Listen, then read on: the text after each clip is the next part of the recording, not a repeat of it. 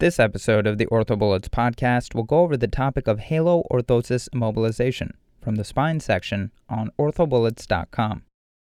Halo orthosis immobilization fixes the skull relative to the torso. It provides the most rigid form of cervical spine external immobilization and is ideal for upper C spine injury. Halo orthosis immobilization allows intercalated paradoxical motion in the subaxial cervical spine. Therefore, it's not ideal for lower cervical spine injuries, and specifically lateral bending is the least controlled. An important concept to keep in mind is the snaking phenomenon, in which the recumbent lateral radiograph shows focal kyphosis in the mid cervical spine, yet upright lateral radiographs show maintained lordosis in the mid cervical spine. Again, the snaking phenomenon is when in the recumbent lateral radiograph shows focal kyphosis in the mid-cervical spine, yet in the upright lateral radiograph shows maintained lordosis in the mid-cervical spine. As far as indications for halo orthosis immobilization, in adults it can be definitive treatment of cervical spine trauma, including occipital condyle fractures, occipitocervical dislocations, stable type 2 atlas fractures, otherwise known as stable Jefferson fractures, type 2 odontoid fractures in young patients, as well as type 2 and type 2A hangman's fractures. It can also be used as adjunctive postoperative stabilization following cervical spine surgery. Indications in pediatric patients, halo orthosis immobilization can be definitive treatment for atlanto-occipital dissociation, Jefferson fractures or burst fractures of C1, atlas fractures, unstable odontoid fractures, persistent atlantoaxial rotatory subluxation, C1 C2 dislocations, or for subaxial cervical spine trauma. Halo orthosis immobilization can also be used as preoperative reduction in the patients with spinal deformity. Absolute contraindications for halo orthosis immobilization include cranial fractures, infection, or severe soft tissue injury, especially near the proposed pin sites. Relative contraindications include polytrauma, severe chest trauma, a barrel shaped chest, obesity, and advanced age. Recent evidence demonstrates an unacceptably high mortality rate in patients aged 79 years and older, and the specific mortality rate is approximately 21%. With respect to imaging, a CT scan prior to halo application is indicated when there's clinical suspicion for cranial fractures or in children younger than 10 to determine the thickness of the bone. Now let's go over the adult technique to apply halo orthosis immobilization. With respect to torque, you will tighten to 8 inch pounds of torque. With respect to location, you will use a total of 4 pins, 2 anterior pins and 2 posterior pins.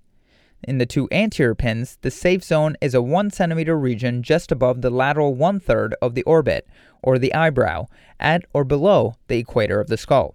This is anterior and medial to the temporalis fossa slash the temporalis muscle. This is also lateral to the supraorbital nerve. With respect to the two posterior pins, these are placed on the opposite side of the ring from the anterior pins. As far as follow up care, you can have the patient return on day two to tighten again, and proper pin as well as halo care can be done to minimize the chance of infection. Moving on to the pediatric technique to apply halo orthosis immobilization, with respect to torque, the best construct involves more pins with less torque. You'll use a total of 6 to 8 pins, and a lower torque corresponds to 2 to 4 inch pounds, or, quote, a finger tight amount of torque. As far as pin locations, place the anterior pins lateral enough to avoid injury to the frontal sinus, supratrochlear, and supraorbital nerves.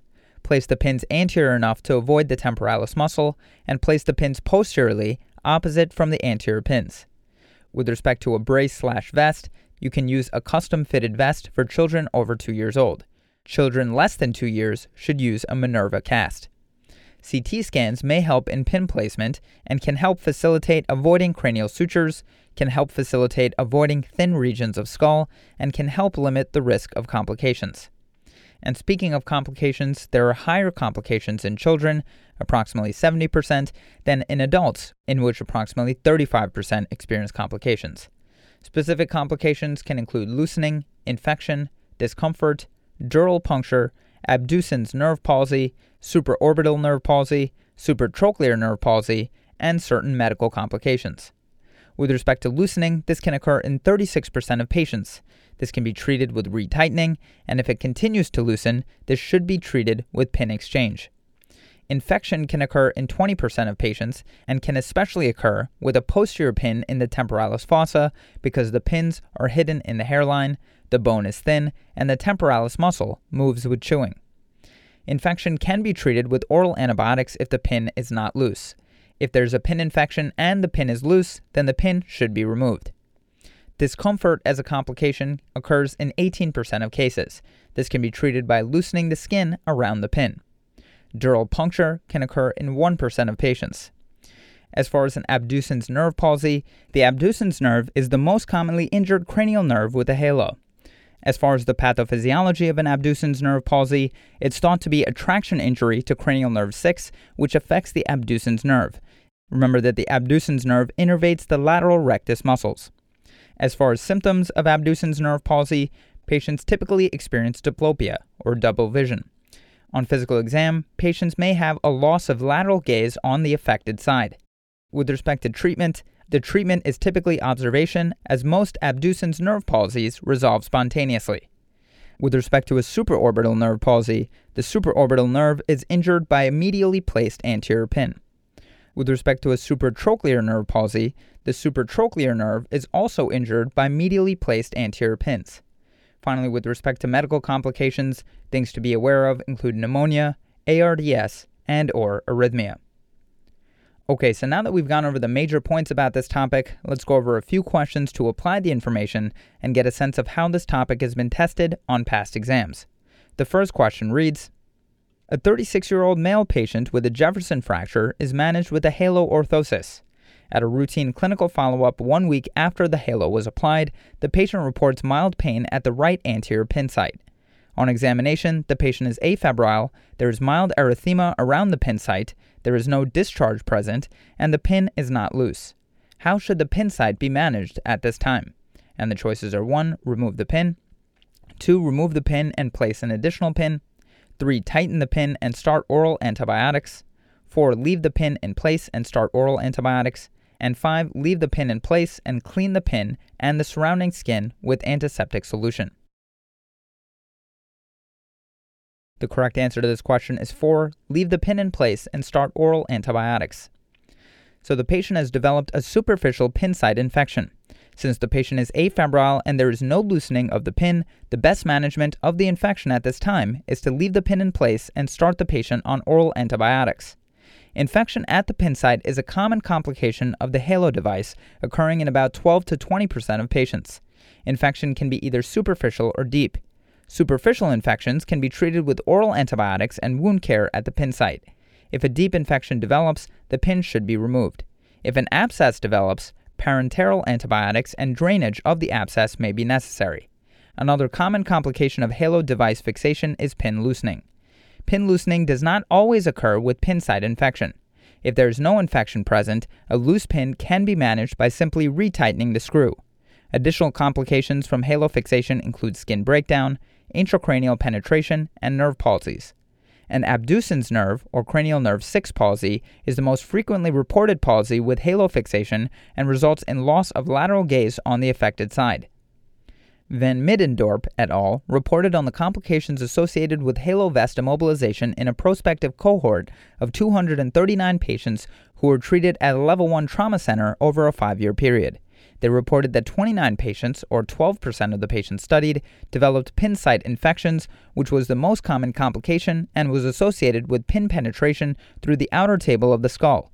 This had an odds ratio of 4.34, with a 95% confidence interval between 1.22 to 15.51, and the p value was equal to 0.024.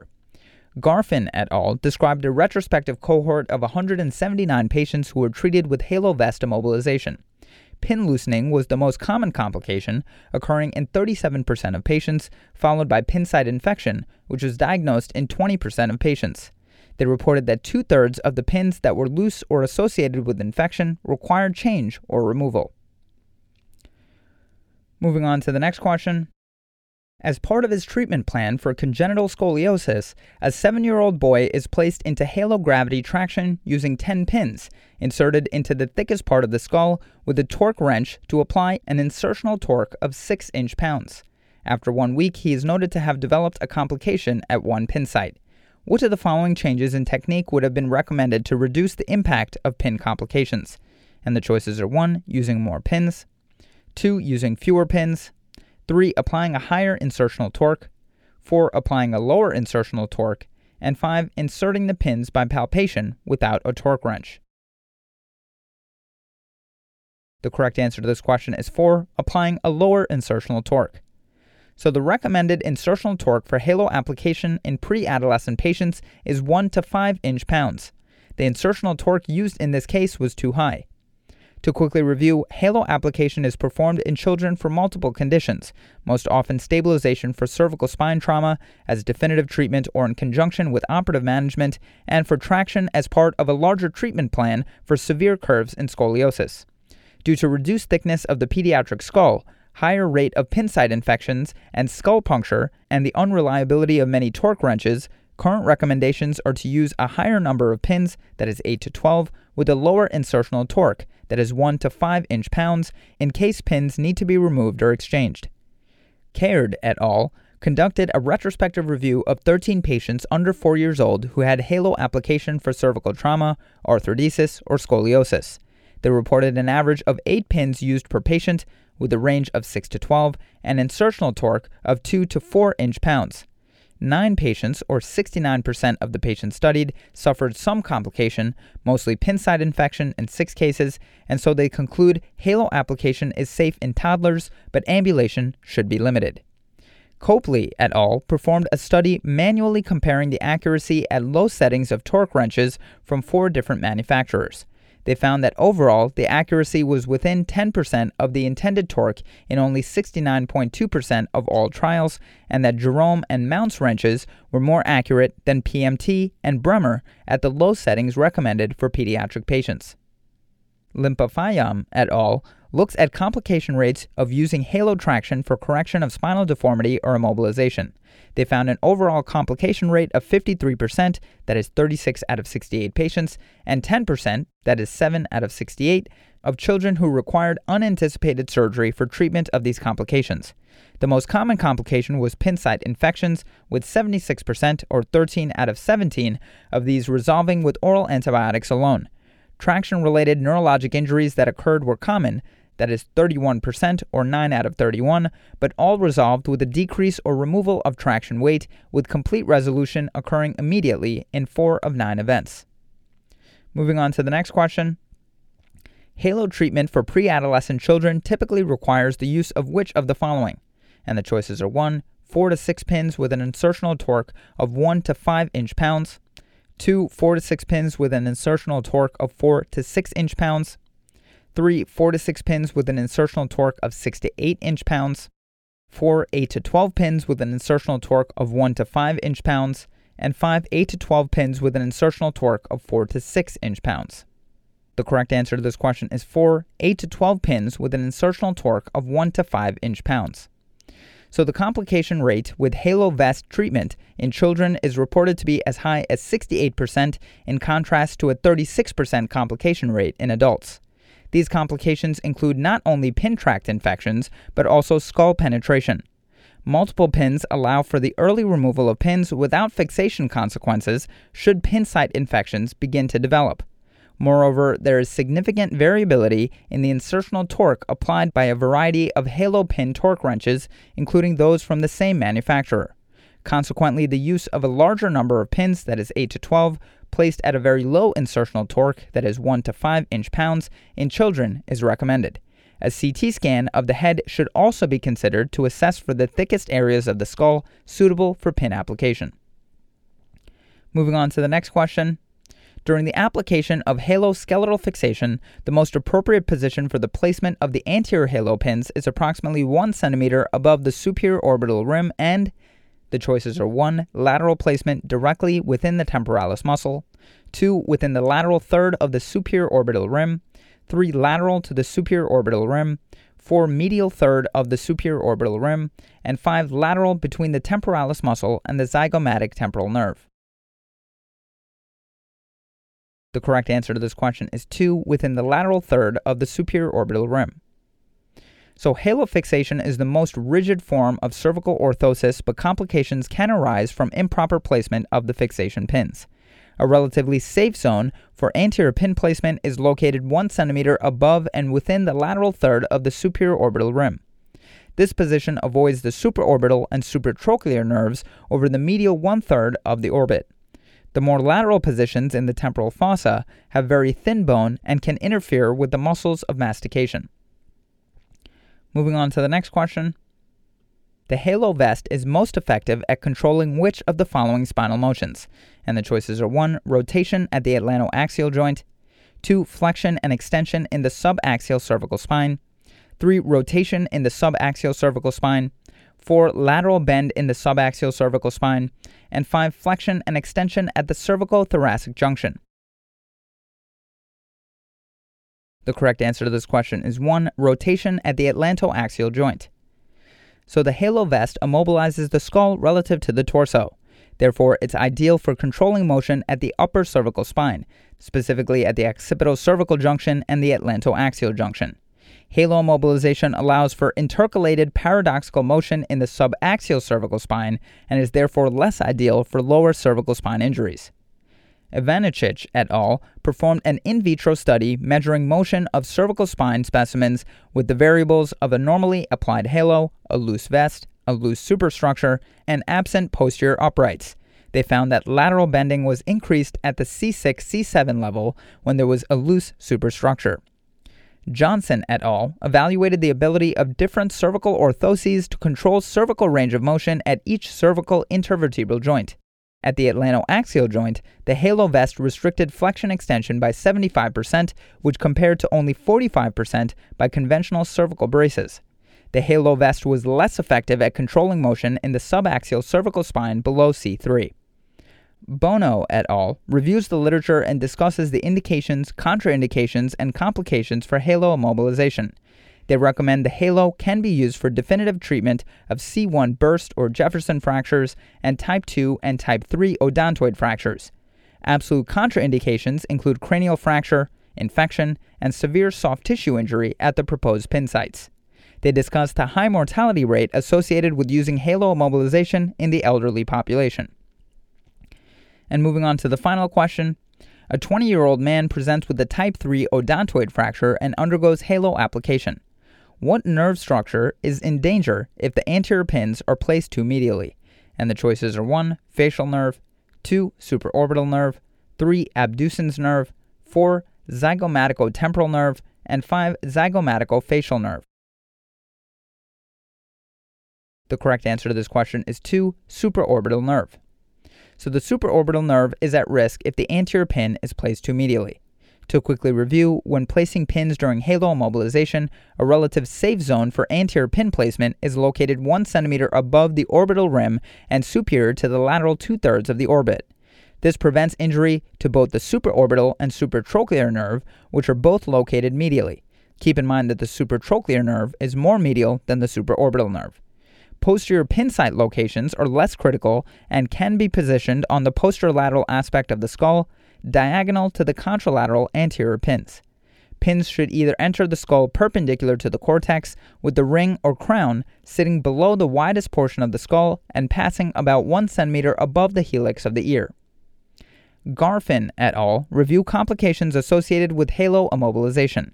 They found pin loosening in 36% of the patients, pin site infection in 20%, pressure sores under either a plastic vest or a plaster cast in 11%, nerve injury in 2%, dural penetration in 1%, dysphagia in 2%, cosmetically disfiguring scars in 9%, and severe pin discomfort in 18%.